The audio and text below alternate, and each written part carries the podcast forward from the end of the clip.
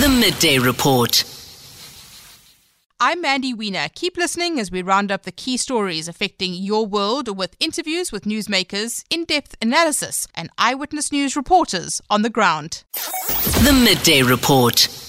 But first, have a listen to the Electricity Minister, Kgosientsho Ramokgopa, speaking earlier today, apologizing, saying sorry to all of us for the escalating load shedding. Have a listen.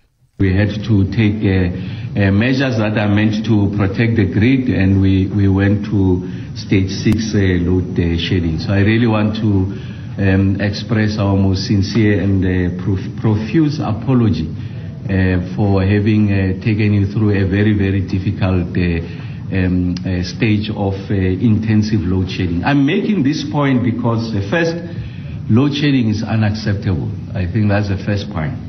The second part is that going to higher stages of load shedding, especially stage six, should not become the norm. And if anything, that should constitute an extraordinary occurrence. And we are going to make it the, the case that uh, to the extent that uh, for purposes of uh, protecting the grid, there's a need for us to um, initiate stage six load shedding.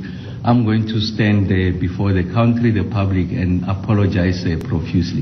And I'm not in any way suggesting that load shedding is ac- uh, acceptable, but I think the intensity of uh, load shedding that uh, goes beyond uh, stage four is something that uh, should become uh, unacceptable, and it's, it's something that, to the degree that we can, well, from a, a technical point of view that uh, we, we, are able to avoid it, we will do everything possible to avoid it. And I'm raising this because I know that it would have disrupted life, uh, it would have uh, uh, disrupted uh, businesses, especially those who are operating over the weekends. People would have had activities and that would have been significantly disrupted. And for that, we want to profusely apologize. And of course, like I said, the load shedding of any stage is uh, unacceptable. That is the electricity minister. So there's a view that this is brilliant because the new minister is providing clear feedback. He's giving us an update on what the grid is looking da- like. There's full accountability. Uh, he's acknowledged that there's nothing normal about load shedding. We don't deserve it at all. It shouldn't be the norm. Do you think that's good enough? What is your response to that? Kgosientsho Ramokgopa saying, sorry, we shouldn't be in this situation. On 702 and Cape Talk, this is the Midday Report with Mandy Wiener. Brought to you by Nedbank Commercial Banking, specialists who enable your business growth aspirations. Well, let's take a, a, look at this issue of trucks being targeted and burnt. Five people appearing in court in connection with the attacks on trucks today. All of them arrested in Mpumalanga. Last week, more than 20 vehicles set alight in three provinces. At different instances, the police minister, Bheki Cele, saying that law enforcement knows of other suspects who may have been involved as well. Actually, I drove Van Reenens yesterday and you could see on the side of, of the road the, the scorched, uh, blackened grass from where trucks had been burnt, evidence of what had actually happened. And what is being said here is that these are all truck drivers who are appearing in court today, and it is a labour issue. But certainly from the outside, it looks like it's far more than just a labour issue. Thabiso Goba, EWN reporter, following this story for us. So, Thabiso, good afternoon to you. Thank you for your time. Five people expected to appear in court today. What do we know about that? Uh, as you said, uh, there are five people that are expected to appear here at the Ermelo Magistrates Court. Now, I'm just outside court, Mandy, and I can tell you I've counted at least uh, five uh, police police vans. Now, I have spoken to the staff here at the court um, just to ask them, is this normal? And uh, they said no. Um, so there's obviously a very heightened police presence. The prosecutor has told us, Mandy, that the people uh, they are expected to appear at around half past 12. Um, so obviously there were some issues that um, at least two of them were arrested over the weekend. So there is uh, was a bit of paperwork that had to be done before they make their appearance here in court. Now, what we do know, Mandy, is that um, four of the people that are arrested are truck drivers while the other person is a former truck driver. We know that the youngest is about 20 years old and the oldest man is about 16 years old. So um, we are now just waiting to, to go into courtroom uh, when they uh, when the paperwork is done. Mandy. And so, do we know what charges these five are going to be uh, facing today? Yes. So um, obviously, it, it is uh, malicious damage uh, to property, hijacking, uh, public violence, but also um, there, there, could be a case of attempted murder uh, because uh, you remember that in one incident um, there, there was um, a lady in one of the trucks who got um, who got uh, who got burned in, in her leg. So um, there might uh, be an attempted murder charge, but we're still waiting to hear. Uh, we'll just find out as soon mm. as we go to court. Thabiso, thank you very much. Uh, Thabiso Goba, EWN reporter in Ermelo for us, outside the Ermelo Magistrates Court, where five people are appearing today. So the police have said that the ringleaders are believed to be based in KZN. Uh, the police also saying that the army has now been deployed as well to back up the police in their operations. There were reports over the weekend that this may be linked to Operation Dudula, that it may be uh, linked to the possibility that former President Jacob Zuma may have to go back to prison as well. The Deputy National Commissioner of the Police, Shadrack Sibiya, has been speaking about this. He spoke to my colleague Bongani Bingwa on 702 earlier today. Have a listen to what he's had to say. There is no connection between uh, Eskom or any other like your, your, your, your July unrest. Uh, the people that we've arrested specifically are truck drivers, and all of them we we interviewed them, and uh, all they say is that look, we are we are we are just concerned that our employees they don't listen to us. They employ foreigners when we try to negotiate for a salary increase, they just go and employ foreigners. Uh, they take a shortcut and just employ foreigners. As a result, they are not able to get the salaries they want. This is what it is about. There is a belief in some quarters that, in fact, very politically influential people are behind some of these networks or at least connected to them because generally, when you make the arrest, it seems to me to be the foot soldiers and not the ringleaders. No, no. We, we, we do have a list of all we're looking for. We do know our people. And all I can confirm now, but uh, at this point in time, is that there is no connectivity whatsoever to any other motive than the labor-related matter that we're talking about, and there isn't any other other than the people that we interviewed. We we interviewed them to a great extent, and all of them they just speak one language. So that is the Deputy National Commissioner Shadrack Sibiya. So what are your thoughts? Is there more to this? Uh, is it about Operation Dudula and the fact that foreigners are driving trucks, uh, or is it a labour issue? Uh, clearly, there are concerns here on the side of crime intelligence as well. Has enough been done? The Midday Report. So aside from that court appearance in the Ermelo Magistrates Court today, there are plenty of other court cases that we are keeping an eye on now. I'm going to take you through a few of those. Babita Deokaran's uh, alleged murderers appearing in court. Sandile Gumede's corruption trial also supposed to resume today. But let's start with the Senzo Meyiwa trial because that is, uh, uh, you know, one that we were expecting uh, to happen today. The fact that uh, that Senzo Meyiwa trial was supposed to resume with a new judge. The trial was due to start afresh, with witnesses taking to the stand with their testimon- testimonies again. And there is a new judge because Judge Tshifhiwa Maumela was sick, but then also he was suspended. Nokukanya Mntambo, EWN reporter, joining us now. Nokukanya, good morning, good afternoon to you. Thank you very much for your time today. Has the trial started afresh? What has happened there today? Good afternoon, Mandy. Well, certainly the trial has started afresh. Correctly, you said there is a new judge presiding over this matter following the suspension and the ill health of the previous judge. Now we've got the for us Judge Ratan Mokgoatlheng, who is going to preside over this judge. And I think, uh, you know, it, has been a highly anticipated start to this morning.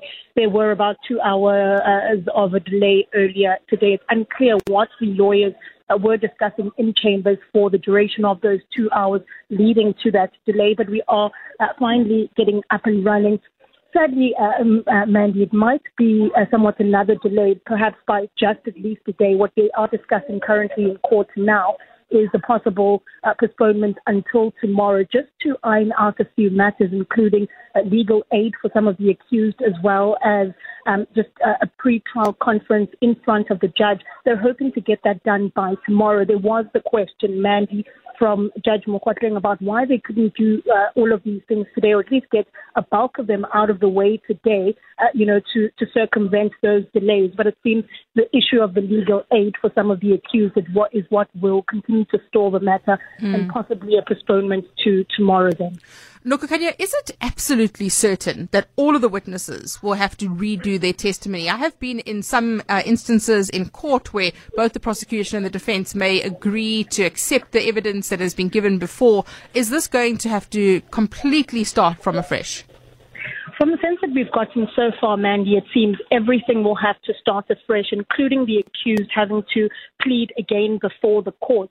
Uh, now, Judge Mokgoatlheng made uh, an example out of an SCA judgment uh, from a couple of years ago where, uh, you know, it was a similar matter, a, a, a, a new judge needing to preside over the matter, and all of the evidence that was before the court um, having to be nullified. Uh, you know, and from the sense of, you know, from that we got the sense that uh, absolutely right from the beginning, with them had, having to plead afresh, um, with the evidence, new evidence having to put onto, um, you know, put before the court, uh, and so it really has been, it is going to be, in fact, uh, straight, straight, straight from the scratch. Mandy, apologies. Nokukanya, thank you very much. Uh, Nokukanya Mntambo, EWN reporter in court for us there, uh, giving us an update. So let's have a listen there because Judge Ratha Mokgoatlheng uh, is currently uh, speaking. Let's have a listen into what's happening. Friends, and then as soon as we are done with that, my lord, Okay, we then proceed to trial. Okay, so the pre-trial conference will start today. As the court pleases.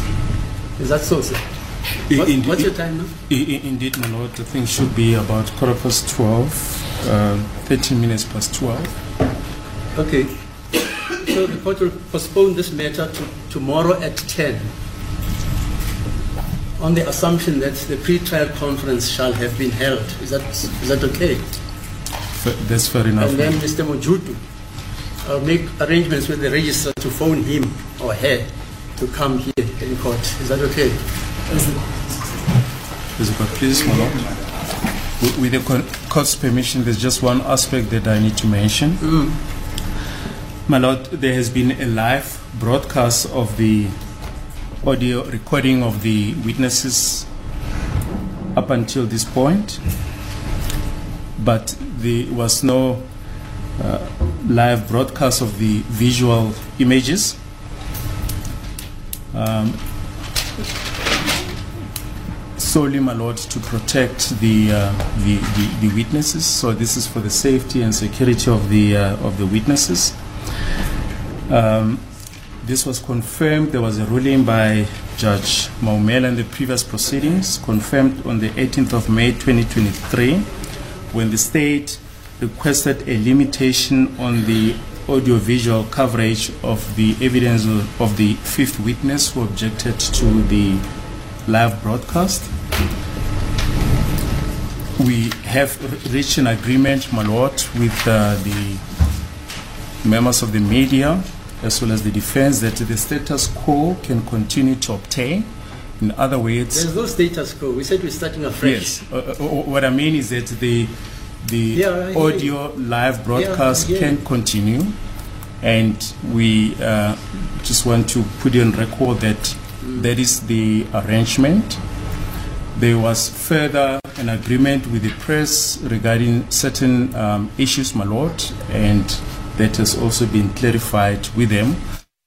Sure. So, starting afresh, there you heard uh, Judge uh, uh, Ratha Mokgoatlheng saying, We're starting afresh. So, I wonder now, is there going to be a new application then uh, for this testimony to be broadcast? Because remember, that's what happened before Judge Tshifhiwa Maumela, the application from the media. Uh, the ruling there was that the audio could be broadcast, not the visuals of the witnesses. So, now that matter has been postponed or is in the process of being postponed until tomorrow. The Senzo Meyiwa trial having to start from the very beginning again. The Midday Report. Also in court today, the Babita Deokaran murder trial due to resume again today. The Gauteng Health Department official assassinated in August of 2021 after exposing corruption of more than a billion rand in contracts at Tembisa Hospital. Bernadette Wicks, EWN reporter, joining us now to speak about that. Bernadette, good afternoon to you. What has happened in court today?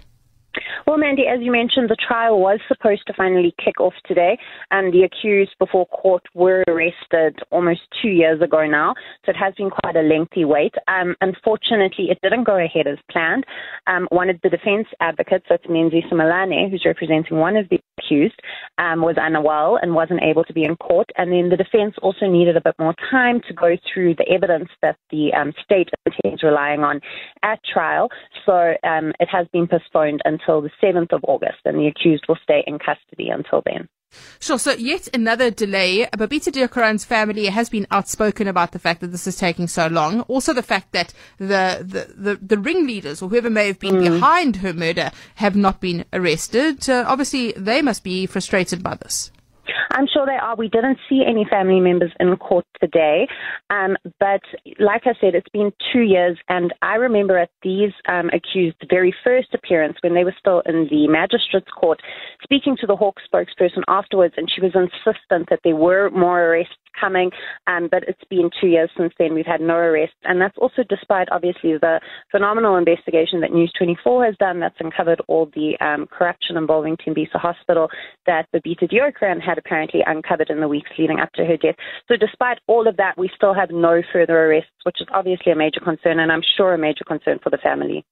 Bernadette, thank you very much. Uh, Bernadette Wicks, EWN reporter, speaking to us there. So the Babita Deokaran murder trial supposed to resume again today. That matter has now been postponed again to August. And incredibly frustrating, uh, the fact that this this isn't getting momentum. And and so often we see this. We've just heard the Senzo trial being postponed, uh, Babita Deokaran's murder trial being postponed. Outa also today holding a march outside the court saying that it's concerning that the Deokaran family has had no support from government as well. And just in the last couple of weeks, we have had uh, those uh, reforms for protection of whistleblowers being published by the Justice Ministry. Uh, so those are out for public comment at the moment, all coming far too late for Babita Deokaran. But a conviction, at least, will bring some justice for her family. The Midday Report.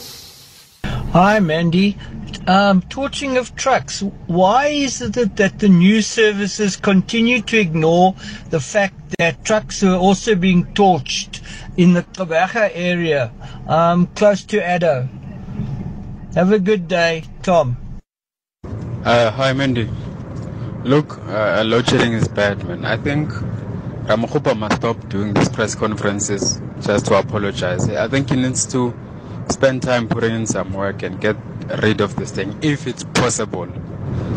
Uh, this thing of apologizing, man, he must just stop with it. We don't want that. We want work, we want to see work happening because people are suffering, especially businesses. It's MJ here in Pretoria. Thank you very much for those WhatsApp voice notes. Uh, so that was a response to the um, electricity minister uh, saying that he's sorry, apologising to the nation earlier today for the escalating load shedding. And I asked the question: Do you uh, do you value his apology, or do you think that he shouldn't be having press conferences? Should he just be getting his hands dirty and, and getting the work done? I think there's some value in him coming out in the transparency and saying sorry. But I think for many people, sorry is just not enough. The midday report. Story in EWN today about the fact that at least 39 children have already been killed violently in the Western Cape this year. 39 kids losing their lives. This is according to the quarterly crime stats released by the MEC of Police Oversight and Community Safety, Reagen Allen. Allen saying that uh, during that corresponding period in 2022, last year, 19 children were killed. Uh, many of these, of course, related to gang violence. The MEC joining us now to speak about this. MEC, good afternoon to you. Thank you for your time Mandy. today. Sure, that number of, of 39, uh, uh, it's very hard to, to appreciate the fact that each of those 39, of course, are children who, who have lost their lives. Mandy, thank you so much for bringing us into this conversation and for us to highlight um, this scourge. It is deeply alarming. It is concerning. It's quite frankly heartbreaking, considering that children should be able to live in an environment in a community where they are able to play freely, um, walk the street freely, and ultimately be a young person, be a child. Um, so it's definitely very alarming. I've already had engagements with the South African Police Service we have had engagements internally in the department by placing a court watching brief on all of these cases.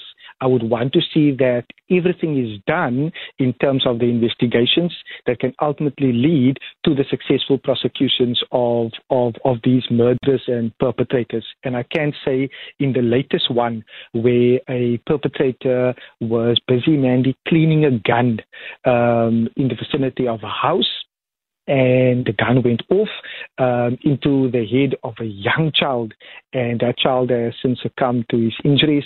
And I can confirm the arrest has been made, and that person is behind bars. Uh, we have also engaged our DPP's office uh, for prosecutions to ensure that in such cases, we must always in, um, mm. um, demand that the state actually um, um, um oppose bail. So, but it's very alarming. Uh, MEC, we have seen this escalation, effectively a doubling. If you compare the corresponding period last year to the mm. period this year, what do you attribute that to? And do you believe that, that, that you could be doing more, or is this purely a matter of, of policing at station level? We know we've had this conversation about mm. about policing in the Western Cape, whether it should be um, removed from national. Uh, you know, what do you attribute this to? Uh, Mandy, it's being attributed um, attributed to based on the data and the evidence that we have. A large portion, over 50% of that, would be linked to gang violence, whereby um, children are caught in crossfires. Um, the others are still under investigation and no motive um, has been established. It will be premature and it will be totally um, uncalled for to make a statement to say that it is as a result of children being targeted. That is not the indication. That is not where the evidence is showing us. But it is attributed to gang violence. And even in that regard, Mandy, our relaunch of our reward system where community members are able to report where these illegal firearms are because it's contributing to a large amount of murders in our province, not only for children, but across the board as well. But your initial question, Mandy, when you ask are we doing enough? Um, I would personally always want to do more. We would always want to stretch ourselves even further, making sure that our communities are safer. Um, when you um, when you have grown up in those communities and when you see how we ultimately need to to play outside, um, mm. we never had TV and we never had um, the stuff that our young people nowadays can keep them safe inside of a house. Uh, and we know that is still a reality for many of our community right. members. MEC, thank you very much for making the time to speak to us. That's the MEC Police Oversight Community Safety, Reagen Allen, speaking to us there about those quarterly crime statistics uh, that show us that 39 children, each one of those children, of course, a family in mourning. That number is just far too high, and many of those attributed to gang violence. The Midday Report. Hi, good afternoon, Mandy. Yeah, this is good leadership. Uh, you brief people of what is happening, the current problem, and then everything. So I feel very satisfied that uh, he's doing his work. And then, even when he started, he started visiting the different plants. And then he was criticized from, I think, Malema about him visiting there. But there's a lot of improvement since, I think, last week. So thank you. It's Clement in Mamelodi. Bye. Good afternoon. Uh, I think uh, Dr. Ramokgopa is doing a, the right thing. It shows leadership. It shows uh, concern. Thank you. Thanks very much for those WhatsApp voice notes. Uh, so this, of course, a response uh, to the sound I played a bit earlier on of the Electricity Minister, Dr. Kgosientsho Ramokgopa, apologizing for the escalating stages of load shedding. He's saying it's unacceptable. Going to higher stages like stage six. Six should not be the norm. And, and this is, you know, some people will always be critical because of load shedding. Uh, but the fact that Kgosientsho Ramokgopa is coming out and being transparent, it's very much what Andre de Ruyter did as well. Uh, he came out and explained to us in constant updates. Um, but the fact that uh, Kgosientsho Ramokgopa has done this today, is it good enough for you or is nothing going to be good enough as long as we have load shedding? Any level of load shedding is, should not be the norm, should not be acceptable. Uh, we did go into stage six again. We are out of stage six now. Um, but uh, Kgosientsho Ramokgopa also saying to us that it wouldn't be that bad this winter. Also, are you concerned that they're not doing enough maintenance? Uh, what are your what is your reaction to Kgosientsho We will speak to our reporter who was at that briefing a bit later on as well. The midday report. Well, let's go to KwaZulu Natal now because victims of, of a fire that swept through the Kennedy Road informal settlement in Durban uh, have been speaking to the media saying they're experiencing a lot of distress. One person died, several others were left injured as well. A thousand homes were razed. Firefighters extinguished that blaze yesterday. So many people trying to salvage whatever belongings they have, uh, trying to rebuild their homes as well. The eThekwini Fire Department calling on Durban communities to practice maximum safety during the winter period. And Nhlanhla Mabaso, EWN KZN reporter, is there for us today. And Nhlanhla, good afternoon to you. Thank you for your time. What are the, the residents of the Kennedy Road informal settlement telling you then, and, what are you seeing today? Well, Mandy, they've raised concerns about the fact that, you know, this fire has now left them without roofs and the fact that this is not the first time they've experienced fire. They say in 2011 they experienced a huge fire and then again in 2016. But they say this is the biggest they've ever had. And they're now pleading to, with government to build them proper houses. They say there were those plans and promises made to them. In fact, hence why yesterday we spoke to one of them, that was Mxolisi and he was said, You'll see that politicians will now come use this as a political campaign ahead of next year's election, saying that's what always happens when they have a fire there. It's made a political football and then they made all these promises are given to them but never really kept. So they are really raising concerns with that regard, but also pleading because they say they do not actually even have the energy to ask for any help from government, but they say anyone who can to at least lend a hand and help them rebuild their community. I can tell you, Mandy, from a distance, if you looked at uh, the community itself, a lot of shacks were down. One person dead, but a child is still missing. Search and rescue teams have tried searching for the child with no success, Mandy. And do we know at this stage what actually caused this blaze? Not as it stands, maybe, but according to community members, is that one of the community members had left a premise of all. But according to the uh, some people in the disaster management teams, they say that um, two guys were actually having a fight on Saturday, and the other one said, "I'll torch your house," and they say that's what led to the fire. But there's no official comment from the subs and the, uh, any department in Ethekwini, especially the fire department. But they're saying that they are probing that incident. But given the fact that that is an informal settlement, mainly, and the shacks are built one next to the other with no, you know, really good enough or big enough space between the houses there. So the eThekwini Fire Department then called on those community members to say, you know, they should be careful with their electric appliances, but also raised concerns about the amount of illegal connections. I think it is one of the reasons which, I mean, one of the concerns they had when, you know, battling that blaze yesterday, saying that with the amount of illegal connection, it was very difficult for them to work. But as it stands, no official confirmation on what the cause was, mate.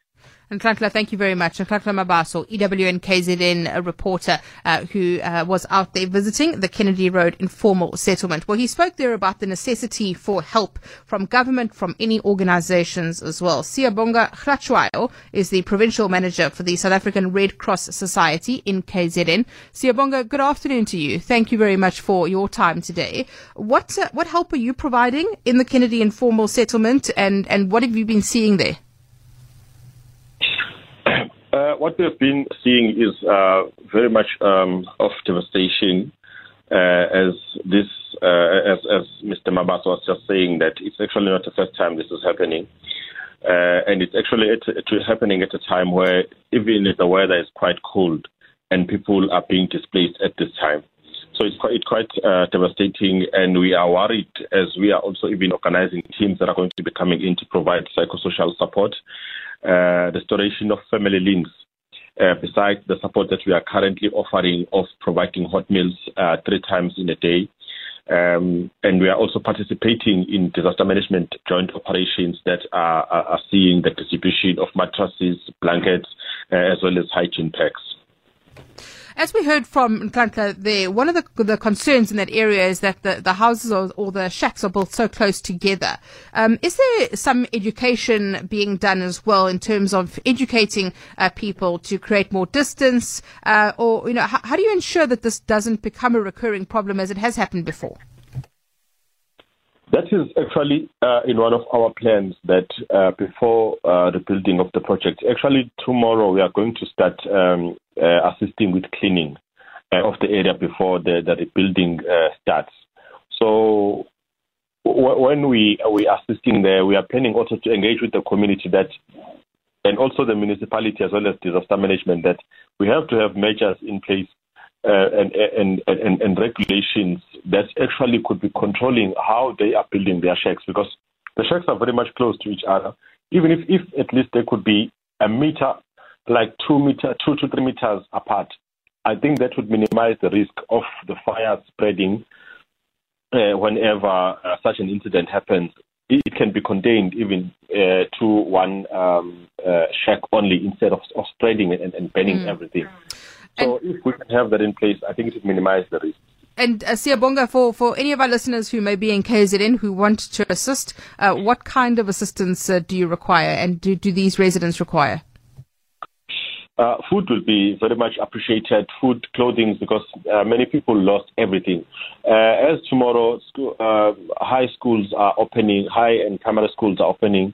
There's going to there is a need for school uniforms as children do not have uniforms, as some were banned there uh, during during the fire incident.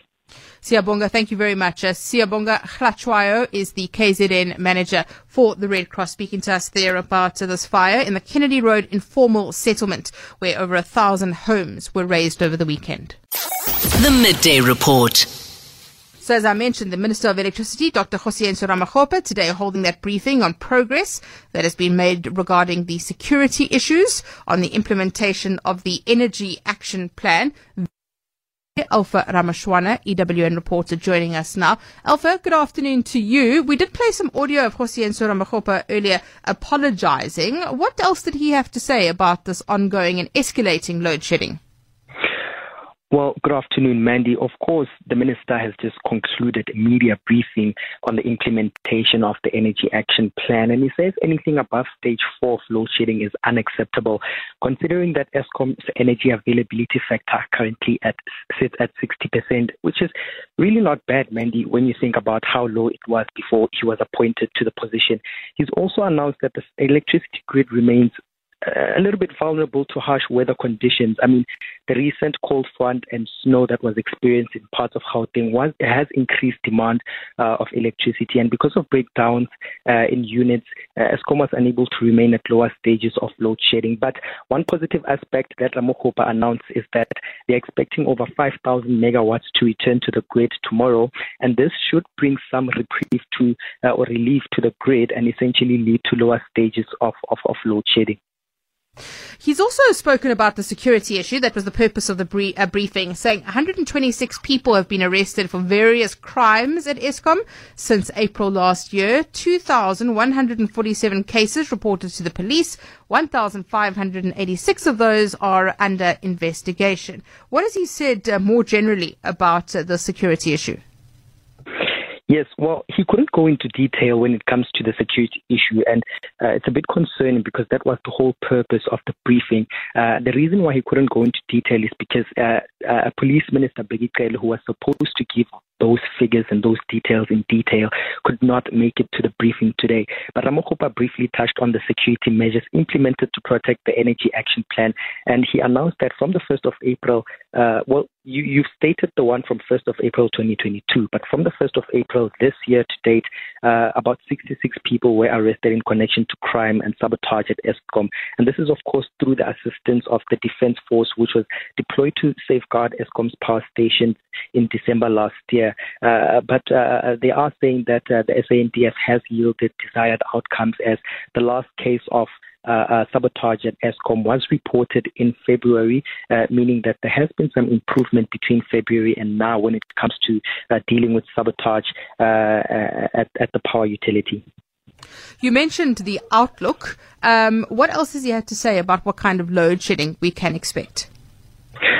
Well, he seems confident that over the next few days, uh, stages of load shedding will go or will, will go low and will not go above stage uh, four. He, like like you heard him apologize for stage six load shedding. He says uh, Eskom's recent progress of tackling load shedding, they, have been doing well. Uh, it was just a hurdle that they experienced due to the cold weather in the past few days. And that's what essentially load led to the higher stages of load shedding. But it was also escalated because of uh, Eskom had been facing generating uh, poor generating capacity in those few days. But he says, uh, looking at the trend line, the overall trend line, Eskom is doing quite well, and there won't be any uh, high stages of load shedding uh, in the next few days. He is saying that stage four uh, is the maximum that uh, residents or South Africans could expect uh, as as uh, the megawatts come back mm. to the electricity grid. Uh, Alpha, he's also spoken about the refurbishment of Koeberg, and he says that Koeberg seems to be running over time. There is a possibility that both units will be out of service at the same time. This means higher stages of load shedding, uh, and he used the words very, very worried about Koeberg refurbishment being behind schedule. How alarmed was he about this? Yeah, he says he's, he, he's, he's clearly very alarmed when it comes to the Koeberg power station because he did announce that that power station is one of the major setbacks when it comes to load shedding. And if that uh, uh, uh power station is not uh, the units at that power station are not fixed and the repairs, refurbishments are not treated with urgency, it will affect uh, Eskom's um, fight to ending load shedding or Eskom's attempts actually to prevent higher stages of load shedding. But he does say that most of the other power stations are starting to do well and uh, that will assist uh, South Africans or Eskom actually from uh, not going low, uh, high into load shedding. Alpha, we have also been asking the question here about the fact that there seems to be a lot of response to the electricity minister's transparency. These briefings are, are regular briefings. Uh, he holds them usually on a Sunday morning. Um, but what is the, the sense of, of his commitment to transparency and making sure that he communicates with, with the country and the fact that he has made an apology today? Well, he says he says one of he he's actually he actually says this at almost every briefing that he holds that one of his duties is to uh, assure South Africans that uh, the work he's doing will bring desired outcomes. He says that uh, he aims to communicate uh, every single move that uh, Eskom does and that he does to bring uh, an end to load shedding. Uh, and the reason he says he's apologized to South Africans for stage six of load shedding is because he had uh, sort of assured them that they won't go through high stages of load shedding this winter. It might be an easy winter. As you remember last week, uh, South Africa was cruising between stage two and stage four of load shedding, and the recent weather conditions have has, has set them back, and he says that's his reason for uh, apologizing. And the major setbacks that we've seen over the past uh, week had to be communicated uh, as he plans to keep communicating with South Africans about where the country is when it comes to ending load shedding. Alpha, thank you so much. Alpha Ramushwana, EWN reporter, speaking to us there about Kgosientsho Ramokgopa, Dr. Kgosientsho Ramokgopa, the electricity minister's briefing today, uh, that weekly briefing giving us an update on the state of the grid, uh, on security issues as well. The Midday Report. Uh, Mandy, Kgosientsho must get ready. We will get most, many of those profuse, profuse apologies. A lot is still loading, eh? Yeah, we're going to get a lot of that. And uh, also, uh, thanks also for the Babita Deokaran story. Yo, I've almost always thank you. You always, Mandy, always uh, make this story. You keep it. Let's just, yeah, no, I'm also not impressed at the delay. But again, the, the, fact that we're keeping the story alive, keep talking about it, I think more than anything ever keeps, keeps her memory because I, I really have a thing you know, for whistleblowers. Uh, Prince here in Bedfordview. Hey, Prince in Review. thank you very much. I do feel very strongly about this. Um, Babita Deokaran murdered for doing the right thing, for trying to put the brakes on dodgy payments at the Tembisa Hospital. Uh, and the fact that News 24 and Jeff Wicks have done such incredible work investigating why Babita Deokaran was killed, what she was trying to expose, uh, this very much extraction network type operation that was happening at Tembisa Hospital. And that's why we have to keep the story in the news because of people like Babita And making sure that there is accountability. I've met her family, um, her family family uh, have always said they just want justice to be done. I've, I've met her daughter and interviewed her as well. And really, they just want accountability. They don't just want the shooters to be held accountable, but the people who are behind this syndicate, whoever ordered her, her murder as well, need to be held accountable. The Midday Report. That's a wrap of the day's news. Don't forget you can catch the full midday report live on 702 and Cape Talk via our streams on YouTube and our website 702.co.za and capetalk.co.za. Keep checking in for updates from my colleagues at Eyewitness News. Till the next time, I'm Mandy Wiener.